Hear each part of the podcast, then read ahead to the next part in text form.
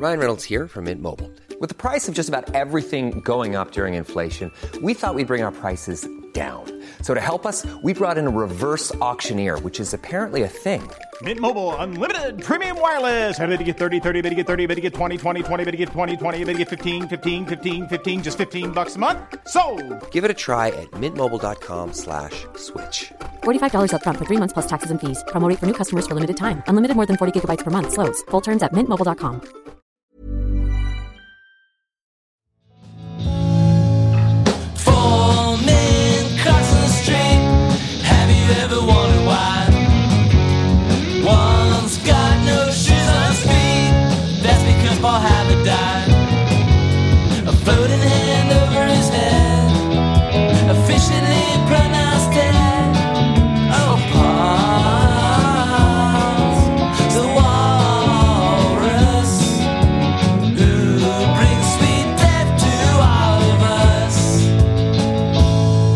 One of the interesting things about Reeves' book is that he structures it such that the reader is, at first, only exposed to the same information that a reasonably tuned in Beatles fan would have had at the time. Significantly later in the book, he clues us in on the most likely actual origin points for the conspiracy. So now let's rewind the clock a little bit and take a look at those candidates, starting with a serious but non-fatal car accident that really did happen in early 1967. That night, Paul was riding in Mick Jagger's car, along with some other Stones, on the way to a party at Keith's house. He feels so cool just saying that sentence. Clearly, if you're going to the home of Keith Richards for a party with other rock stars, you're gonna need to bring some drugs. Duh. But on the other hand, it wouldn't do for the cops to bust a bunch of rock legends driving in a car full of contraband. So they made a flunky drive the drugs over for them. In this case, a scenester named Mohammed Hadjij, who was behind the wheel of none other than Paul's black Mini Cooper when he crashed the car on the M1 outside of London. Apparently, Hadjij had some injuries that required treatment at the hospital, but before the EMTs showed up, he was still able to unload the contraband and avoid serious charges. The reason this story concerns us is that Hadjij, who again recovered fully from his superficial injuries, was roughly Paul's build and had a similar hair color, and he was taken away on a stretcher from an accident in which Paul McCartney's actual honest to God car was smashed up. Naturally, some Beatles fans noticed and assumed that Paul was injured, and indeed, Reeves reproduces a small feature from a 1967 Beatles fan magazine, assuring readers that while Paul's car was in an accident, the cute one himself was right as rain and wasn't even involved. Meaning that an initial rumor two years before the Paul is dead fever broke clearly had at least some fans telling a story similar to the conspiracy's final form, though the alleged 1966 accident that would later be proposed didn't have any real life correlate. True. And then the second item that seems likely to have presaged and helped to generate the 1969 rumor is a song by an erstwhile singer-songwriter and eventual musical Svengali behind 70s middle-of-the-road rock stalwarts Grand Funk Railroad named Terry Knight. And why are we going to talk about this guy? Because during his brief and not particularly distinguished singer-songwriter career, he was invited to sign to Apple Corps Limited, the record label that the Beatles created to put out their own and other artists' music. While he was touring the London offices in mid 68, he took the chance to observe a Fab Four recording session and had a front row seat to the kind of in-group bickering that marked the beginning of the end of the greatest band in the history of the world. I warned you. Stories of the band's contentious dissolution are thick on the ground, especially since the masterful Peter Jackson produced Get Back documentary gave lunatics like me a smorgasbord of footage of the fractious recording of the band's penultimate album, Let It Be, when they truly entered their final dysfunctional period as a going concern. He know it's the last album released, but Abbey Road was the last one recorded.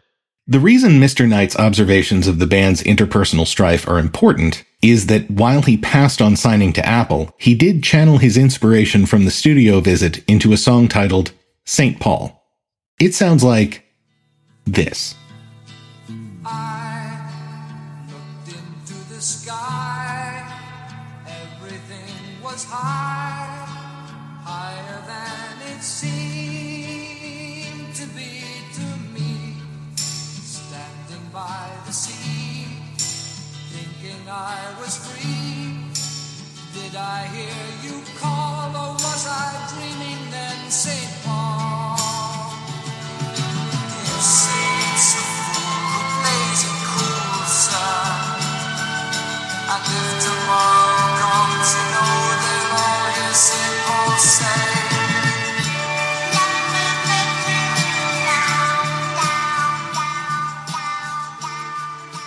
We had to excerpt a few different sections so you could absorb the song's whole thing. We're sorry. One would hope that a song that ended up as a key input for a legendary band's most legendary conspiracy theory would maybe not necessarily be good, but rather suck less. Yeah, this this song is a butt. And not a nice butt, like a really unappealing butt. A butt that has no aesthetic value but constantly emits poop. I want you all to know that this man used to write music criticism. I'm a little rusty, Dana, but they get it. This is not like a good song at all. But it is, for our purposes, important in that its poorly written and overwrought lyrics combine allusions to the St. Paul of the Christian New Testament with the long suffering, bass playing, interpersonal conflict smoothing Beatle. And artless but mysterious lines like, You say it's the fool who plays it cool, sir, That's a reference to the lyrics of Paul's masterpiece, Hey Jude. And if tomorrow comes, you know they'll all hear St. Paul say, Let me take you down. Again, a reference to a Beatles song. In this case, John's Strawberry Fields Forever, but also evocative of the idea of descending into the grave if you've already bought into the conspiracy mindset. A reprise of that voice quotes, I read the news today, oh boy, the famous lines that introduce one of the band's greatest moments, the awe inspiring Sgt. Pepper's ending, A Day in the Life, which also features the line, He blew his mind out in a car. So, you know, this was low hanging fruit for the conspiracy believers. Knight's Opus was far from a hit song in the US as a whole, but importantly for our story, it was a kind of minor hit in his native Michigan, specifically in the Detroit area that was one of the epicenters of the conspiracy rumor. To review them, in addition to the deliberate fabrications of tricksters like Fred LaBour, there were two stories. One of the unrelated crash of McCartney's car that injured but didn't kill a different guy, and the other a mediocre song that cast Paul in a sort of theological and mystical role that might make him sound like a martyred, and therefore dead, musical saint, while poorly recapitulating a number of Beatles lyrics and motifs. And these two real world stories seem to have formed the basis of the Paul is dead myth. Accurate. But I also want you all to hear the end of this song, because if I suffer, you suffer.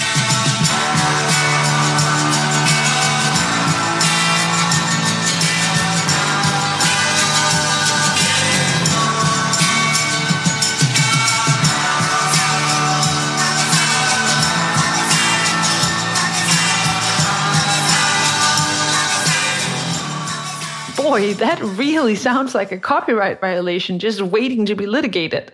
It does, which leads us to one of the mysteries of this song that, at least according to Mr. Reeve, remains unsolved as of the most recent edition of his book.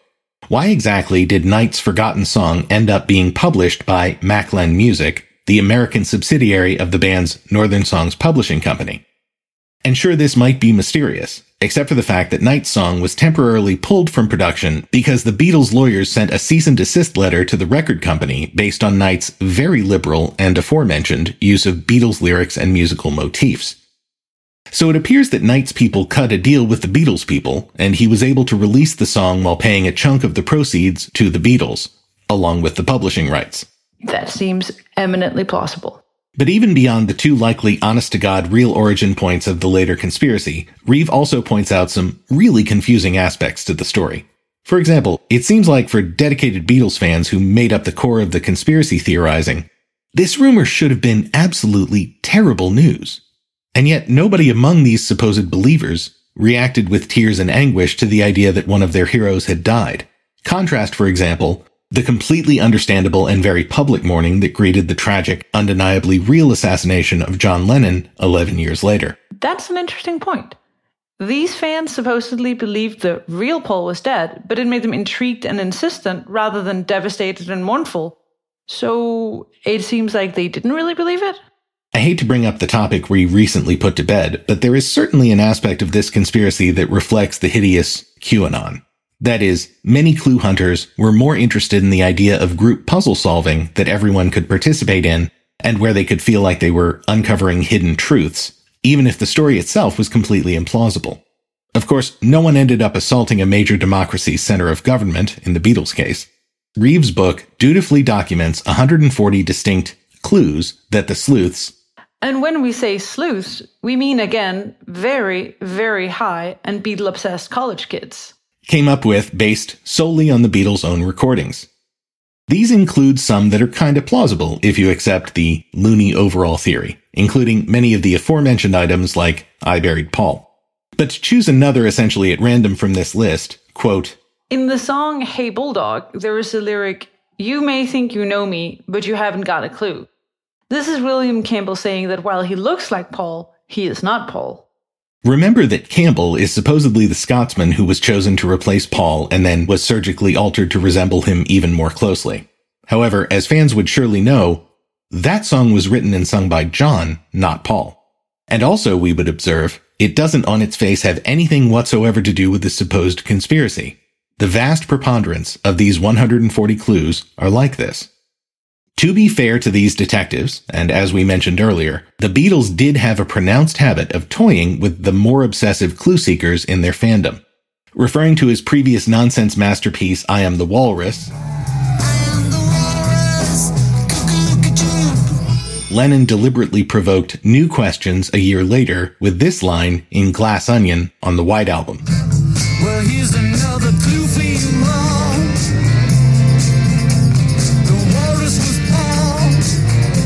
What does that mean?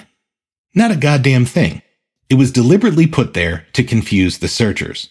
But when the conspirators ask, if Paul isn't dead, why are the Beatles leaving these clues that tell us he is? The most straightforward answer is, they're not. At least not in the way that you mean. But then, of course, deliberate things like that glass onion mention, among others, blur the picture enough that some listeners could still feel justified in their beliefs. Also remember that the Beatles and their contemporaries were at the beginning of the rise of the rock album as major artistic statement. And the in-jokes the band put into such iconic pieces as their cover for the legendary Sgt. Pepper's seemed, hell, probably were designed for the young people who were getting stoned in their millions and dropping the record onto the turntable for the 400th time to gaze deeply at as they listened, pondering the many visual and audio secrets to be found therein. Perhaps as a result of this, a conspiracist subgroup popped up whose suggestions were even more difficult to disprove, that being what came to be known as the Beatles hoax faction. These fans didn't believe Paul had actually died, but were positive the band had deliberately larded their work with clues that would cause fans to come to that false conclusion. This perspective was perhaps most effectively bolstered by the fact that during the Paul is Dead phenomenon, the Beatles album sold even better than they had before, so that the recently released Abbey Road exceeded even the lofty sales expectations that had preceded its release. And so we meet once again one of our greatest nemeses, the idea that conspiracy theorists don't so much have to prove their wild allegations, but rather that sensible people are expected to prove these wild allegations wrong. Which given the numerous, yeah, but still, and, but what about this completely unrelated and unsubstantiated thing I just came up with, helps you understand why exasperated adults in the room, like columnist Ray Connolly in the London Evening Standard, were reduced to quotes like, McCartney is alive. I have this on very good authority. He told me himself. Or the long suffering and aforementioned Beatles publicist Derek Taylor, who told DJ Russ Gibb, Paul McCartney isn't dead, and the only proof we have that he's alive at this point is that he is. You don't have to do any more than that to prove you're alive, except be alive. Which, you know, obviously. I mean, how well would you do if a bunch of uninformed lunatics told you confidently that you were killed several years ago and replaced by an imposter? How would you prove they were wrong? But again, there is no indication whatever that the lads themselves did anything to create or encourage the remarkable example of shared delusion that is the Paul is dead meme. Perhaps the high point of the conspiracy period was Paul McCartney, the complete story told for the first and last time, a televised mock courtroom scene where famous real life attorney F. Lee Bailey argued before a fake jury the case for Macca being several years dead and his band having covered the fact up with a remarkably good doppelganger and a great deal of skullduggery. Jesuit would include a piece of this audio here, but the show was only aired once on a local New York station on November 30th, 1969, and the videotape completely vanished. As Reeves noted, it remains one of the most elusive and sought after pieces of Beatles related media among the truly devoted fandom.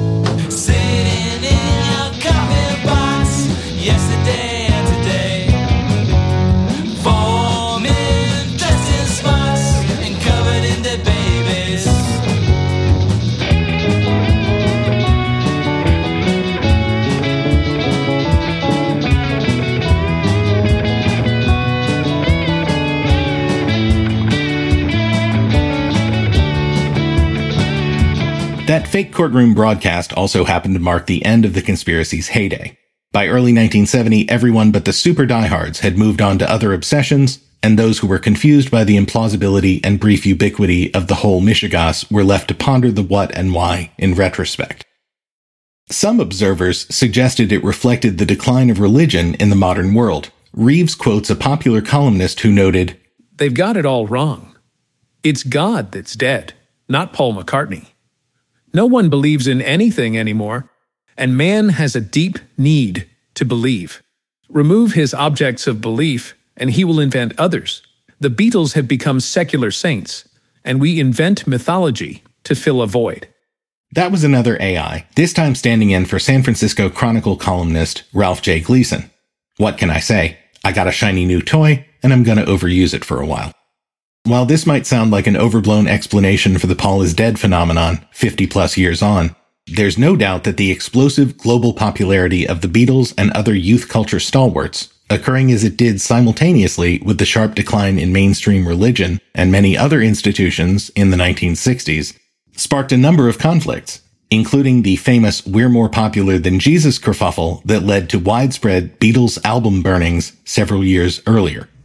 If you, as an American teenager, are offended by statements from a group of foreign singers which strike at the very basis of our existence as God-fearing, patriotic citizens, then we urge you to take your Beatle records, pictures, and souvenirs to the pickup points about to be named. And on the night of the Beatles' appearance in Memphis, August 19th, they will be destroyed in a huge public bonfire at a place to be named soon. We're close to wrapping things up here, but we have a few more fun items to talk about before we end the show. First, we would be remiss if we didn't mention that in addition to Terry Knight's St. Paul, there were at least four other songs released as quick cash-ins during the apex of this phenomenon. I don't think I'm going to shock anyone by revealing these songs are worth remembering only for their role in the conspiracy mania, but it's worth a quick listen to each, presented in my personal reverse order of quality. Again, none of these are good. But some are less terrible than others. Exactly. For my money, the worst of the lot is The Ballad of Paul by the not so cleverly named Mystery Tour, a studio group thrown together to record the fruits of a 20 something Baltimore couple's first stab at songwriting. Not that you can tell from these subtle, well crafted lyrics.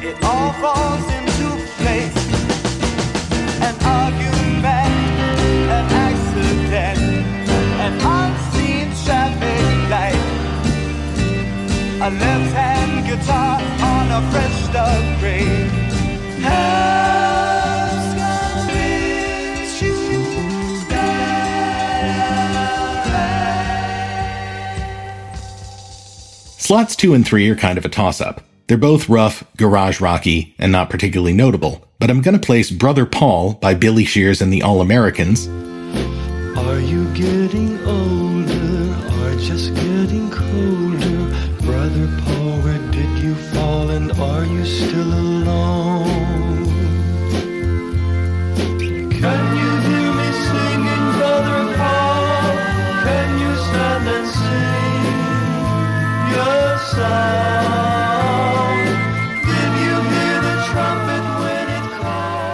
Just a bit below the effort by Zacharias and the Tree People for two reasons. First, the latter offers some tight vocal harmonies on the chorus, and second, it boasts a kinda clever title. We're all pall bearers. Get it?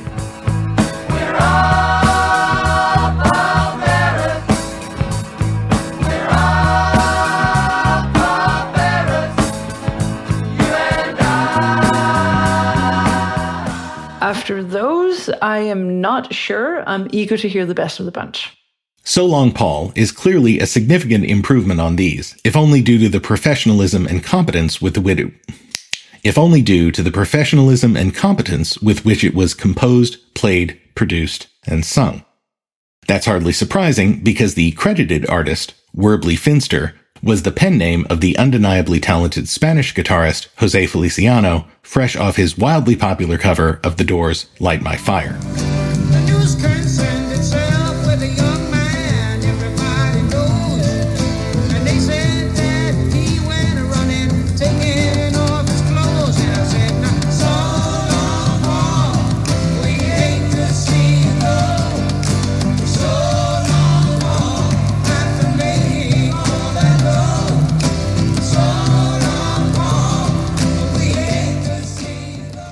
This song, though, failed to crack the top 100 and sold mostly to those who were already neck deep in the hunt for clues. Let's see, what else did we want to cover? Oh yeah, while we learned earlier that the car accident that likely inspired the later rumor happened in early 1967, the date usually given for Paul's fatal crash by conspiracists is November 9th, 1966. Seemingly a random date, when Paul wasn't even in London, having flown to Kenya for a safari with his then girlfriend. But I'm guessing something happened on that date. It sure did. Somebody at some point in the story chose that date as an allusion to the event that many saw as the beginning of the death of the Beatles. Specifically, that's the exact day that John Lennon attended an art show and met Yoko Ono.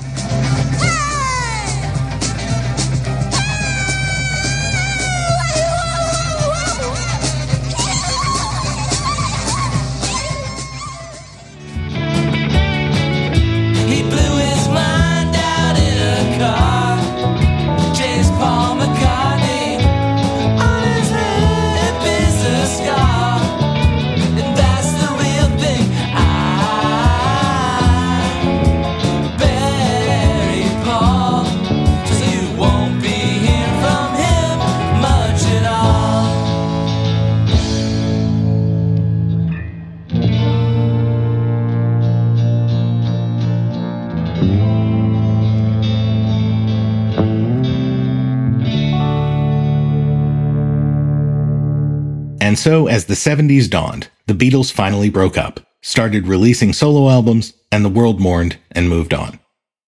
Oddly, the Paul is Dead motif stuck around though. Even if no one believed it, it became part of the nostalgia with which people looked back on the strange days of their youth as they inevitably aged into the boomers we all know and love today. Hi, Mom and Dad. Even McCartney has used the motif whimsically, naming his 1993 album Paul is Live, and on the cover reprising his walk across the infamous Abbey Road, this time trailing behind his dog. And crucially, wearing shoes. My personal favorite moment in the post life of the theory was when Macca appeared on the endearingly silly Chris Farley show segment on SNL. Hey, you remember when you were with the Beatles and you were supposed to be dead and uh, there's all these clues that like uh, he'd play some song backwards and it'd say like Paul is dead and uh, everyone thought that you were dead or something. Yeah. Uh, that was um, a hoax, right? Yeah, I, I wasn't really dead. Right. Finally, we should acknowledge that, while as we noted the world has long moved on, treating Paul is dead as a sort of nostalgic punchline, there are those who still take this whole thing almost absurdly seriously, as this show's longtime listeners probably suspected. For example, one YouTuber seems to think that Billy Shears, the alias for Ringo Starr that the band used most famously on the Sgt. Pepper's Lonely Hearts Club Band album,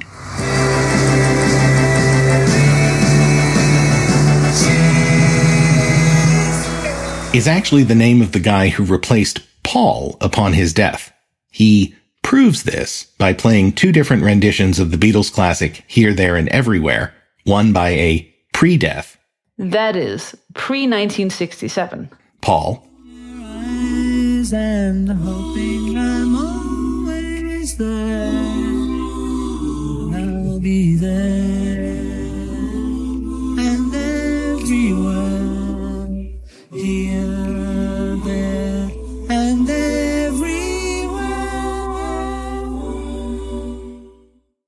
and one by a post-death And therefore, actually sung by an imposter.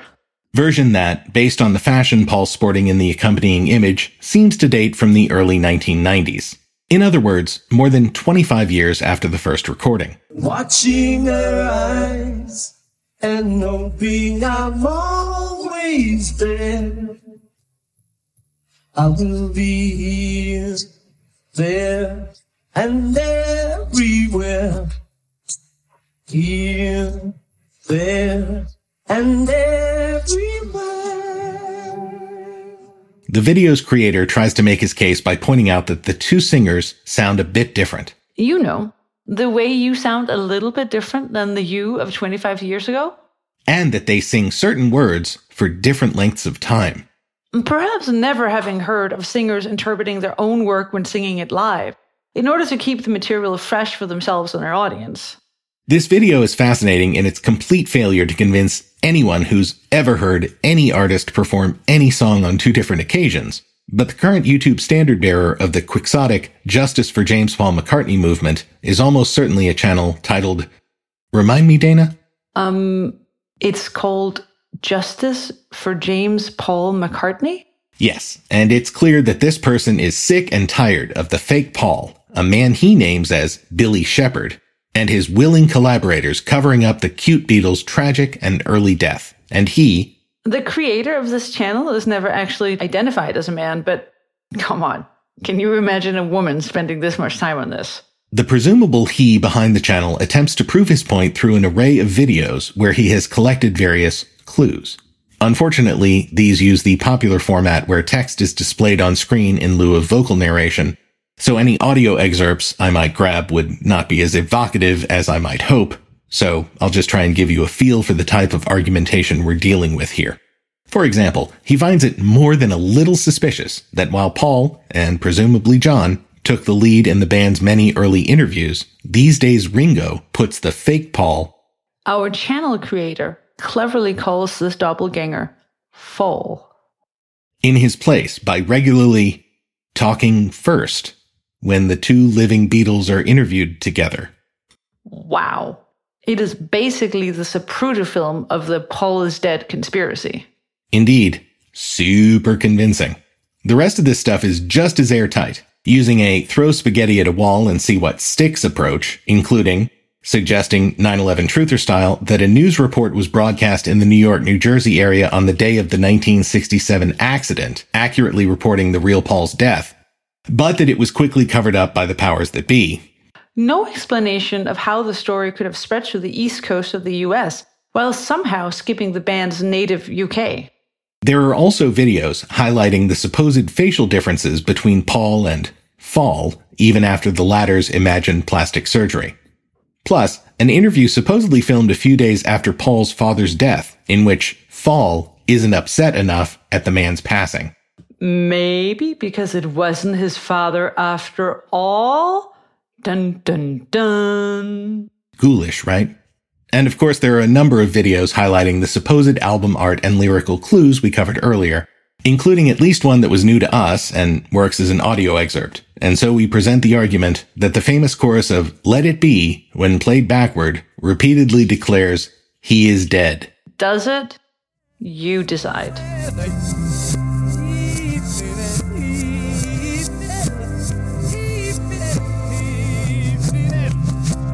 The main thing I'm left with, having perused this strange YouTube memorial shrine slash, well, you can't call it true crime. Maybe fake crime. Yeah, that's the ticket. It's both a shrine and a monument to a fake crime.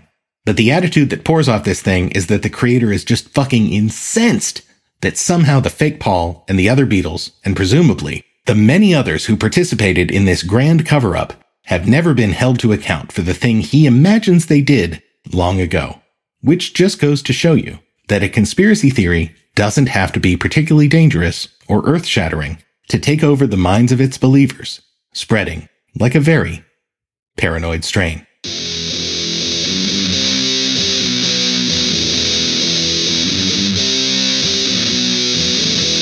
This has been a Paranoid Strain